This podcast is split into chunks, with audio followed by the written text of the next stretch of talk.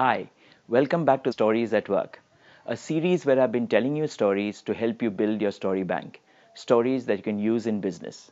Today's story is from Napoleon Hill's book, Think and Grow Rich. In Williamsburg, Maryland, in the US, there's a guy called R.U. Darby.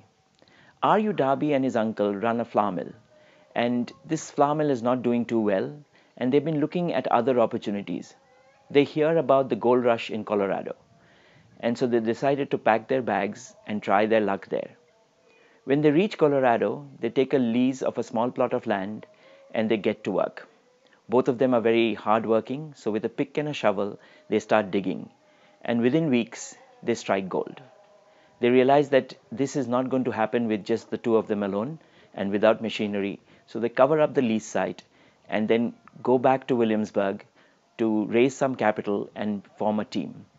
So they share this news of the strike with a few friends and relatives and raise some capital and buy some mining equipment that they ship to Colorado. They go back to Colorado with the team and they start the work. As the drill goes in, their hopes rise. And in the very first week, the amount of ore that was sent to the smelter shows that they probably have struck one of the richest veins in the history of Colorado. But very quickly, the mine seems to dry up and they haven't yet paid for their equipment or the lease.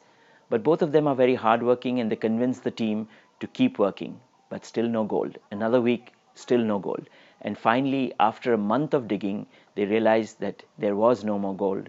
And so they go to a junk dealer, they sell their equipment and the lease, and go quietly back to Williamsburg. Now, the junk dealer feels that if there was gold in the beginning, there might be some more gold left. So he calls an expert, a mining engineer, and takes him to the lease site and says, Why don't you have a look? The mining engineer works on the site for two, three days and comes back and says, They were just three feet away from gold. That's all, three feet. These guys did not know about fault lines, and right at the beginning, they had veered off track just a little. And so the junk dealers restarted the mine and made millions of dollars. You have to remember millions of dollars in 1800 money. Later, R.U. Darby went on to become a very successful insurance salesman. He had heard about what had happened after they had left, and this had, instead of making him very disappointed, taught him a lesson, a lesson of perseverance. And he said one of the reasons he was such a successful insurance salesman is when his clients said no, he didn't give up because he always believed he might just be three feet away from gold. What a lovely story. Where in business can you use this story?